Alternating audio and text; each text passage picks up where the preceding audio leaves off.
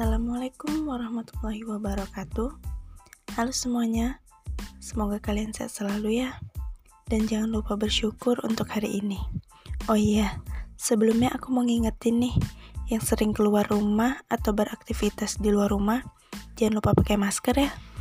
Rajin cuci tangan juga. Masa jaga kesehatan aja nggak bisa. Oke oke, jadi kenalin nama aku Dina Rahmadia kelas A3 A4 Manajemen Universitas Simalungun. Kali ini aku akan membahas tentang perkembangan ekonomi dunia dan jurang pembangunan. Di kebanyakan negara Asia dan Afrika, yang pada periode 1820 hingga Perang Dunia Kedua, sebagian merupakan daerah terjajah seperti India, Indonesia, dan Ghana. Dan sebagian lainnya mempunyai pemerintahan sendiri seperti Cina dan Thailand. Namun pembangunan ekonomi hampir tidak ada. Dan gambaran umum proses pembangunan ekonomi dunia adalah tentang perkembangan penduduk pendapatan nasional per kapita dunia. Yang pertama, pada awal tahun Masehi, pada ketika kerajaan Romawi masih pada puncak kejayaannya, pendapatan nasional dunia atau PDB pada nilai dolar Amerika Serikat tahun 1990 adalah 106 miliar dolar dan pendapatan per kapita juga pada tahun 1990 di Amerika Serikat adalah 425 dolar Amerika Serikat. Yang kedua, 1000 tahun kemudian, penduduk dunia, pendapatan nasional dunia dan pendapatan per kapita dunia tidak banyak mengalami perubahan. Yang ketiga, 500 tahun sesudahnya yaitu pada tahun 1500 penduduk dunia telah mencapai 425 juta, sedangkan pendapatan nasional dunia mencapai 240 miliar dolar Amerika Serikat. Yang keempat, dalam periode 1820 sampai 1870 baru terlihat adanya pertambahan yang lebih besar. Dalam jumlah penduduk dunia meningkat sebanyak 1902 juta atau hampir 18 dalam periode tersebut.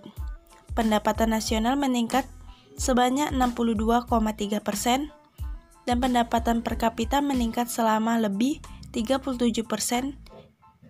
Dan yang kelima, penduduk dunia, pendapatan nasional atau PDB dunia, dan pendapatan per kapita dunia meningkat dengan lebih cepat pada abad ke-20.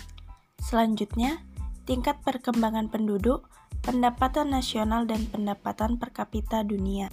Yang pertama, tingkat pertambahan penduduk dunia adalah di bawah 0,1 persen dari awal tahun Masehi hingga tahun 1500 dan meningkat menjadi 0,29 persen dalam periode 1500 hingga 1820. Yang kedua, tingkat pertumbuhan PDB dunia pada periode awal tahun Masehi hingga tahun 1500 dan di antara 1500 sampai 1820 juga sangat rendah dan besarnya tidak banyak berbeda dengan tingkat pertambahan penduduk.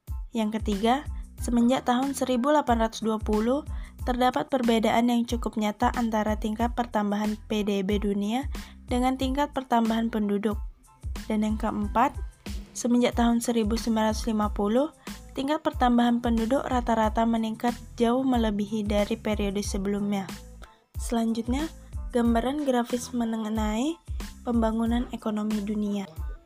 Yang pertama, pada tahun 1820 dihitung pada harga yang berlaku pada tahun 1990, pendapatan per kapita dunia mencapai sekitar 651 US dollar.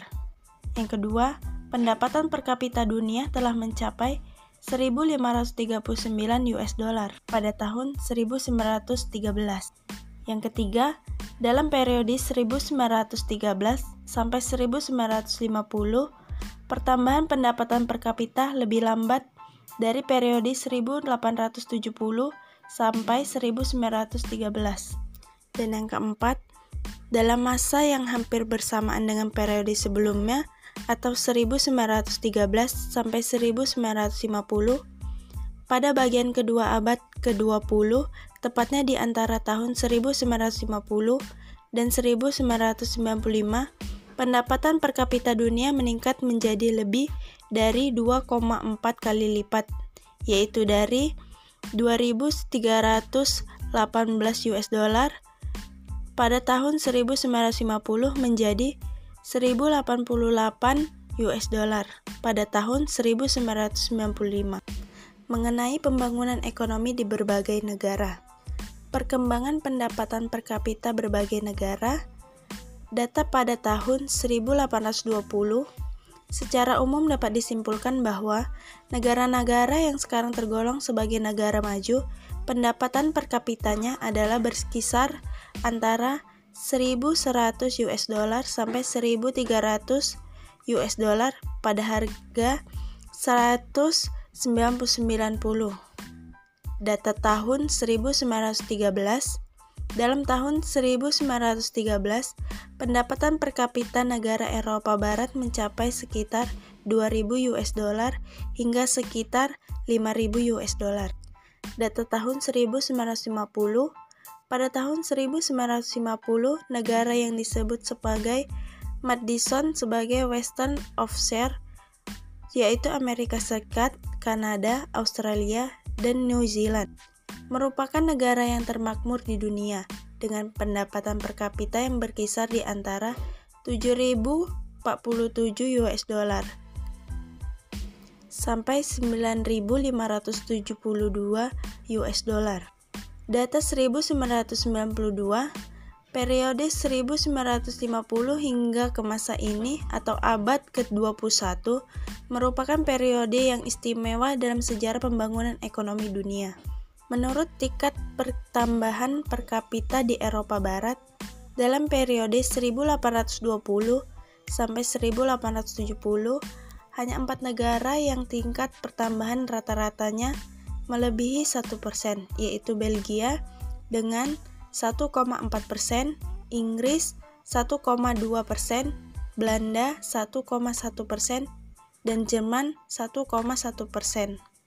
Tingkat pertambahan per kapita di Western Offshore dalam periode 1820 sampai 1870, pertumbuhan per kapita mereka lebih cepat dari negara Eropa Barat dan pada tahun 1870 sampai 1913 di Amerika Serikat dan Kanada, pertambahannya juga lebih cepat, tetapi di New Zealand dan Australia pertambahannya lebih lambat. Tingkat pertambahan per kapita di Eropa Selatan tidak banyak yang dapat disimpulkan mengenai tingkat kelajuan kenaikan pendapatan per kapita di negara Eropa Selatan pada masa periode 1820 sampai 1870 dan 1870 sampai 1913 karena datanya tidak lengkap. Tingkat pertambahan per kapita di Eropa Timur Tak banyak yang dapat disampaikan mengenai perkembangan per kapita dalam tahun 1820 hingga tahun 1913 karena datanya kurang lengkap. Tingkat pertambahan per kapita di Amerika Latin tingkat perkembangan per kapita di Asia. Dalam periode 1820 sampai 1913, data kenaikan pendapatan per kapita hanya didapati pada masa negara berikut seperti Cina, India, Indonesia, Jepang, dan Thailand. Dan tingkat pertambahan per kapita di Afrika hanya di Ghana dan Afrika Selatan. Data pertambahan per kapitanya dapat ditaksir yaitu berturut-turut mencapai rata-rata 1,7% dan 1,2% pada periode 1913 sampai 1950. Berikut kesimpulan gambaran yang lebih lengkap mengenai pertumbuhan dan pembangunan ekonomi di berbagai negara dalam periode 1950 sampai 1992. Yang pertama, negara yang tergolong western offshore masih dapat mempertahankan tingkat pertumbuhan yang dicapainya pada masa lalu. Yang kedua, daerah Eropa Barat mengalami pertumbuhan per kapita yang lebih pesat dari daerah Western Offshore yaitu mencapai 3,9% dalam periode 1950 sampai 1973 dan 1,8% dalam periode 1973 sampai 1992. Yang ketiga, dalam periode 1950 sampai 1973, pertambahan rata-rata per kapita yang paling tepat dicapai negara di Eropa Selatan, yaitu mencapai 4,9 persen. Yang keempat, daerah Eropa Timur dan Amerika Latin merupakan daerah yang lebih lambat perkembangan kalau dibandingkan dengan Eropa lainnya dan dengan Western Offshore. Yang kelima, Asia merupakan benua yang paling miskin dalam tahun 1950 dengan pendapatan per kapita yang hanya mencapai 70, 763 dolar Amerika Serikat dibanding dengan Afrika yang mencapai 830 US dollar.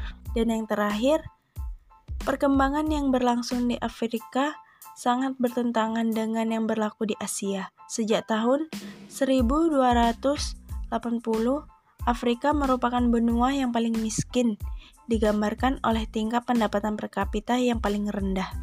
Mungkin hanya itu yang bisa saya sampaikan. Mohon maaf jika ada salah-salah kata. Terima kasih semuanya. Assalamualaikum warahmatullahi wabarakatuh.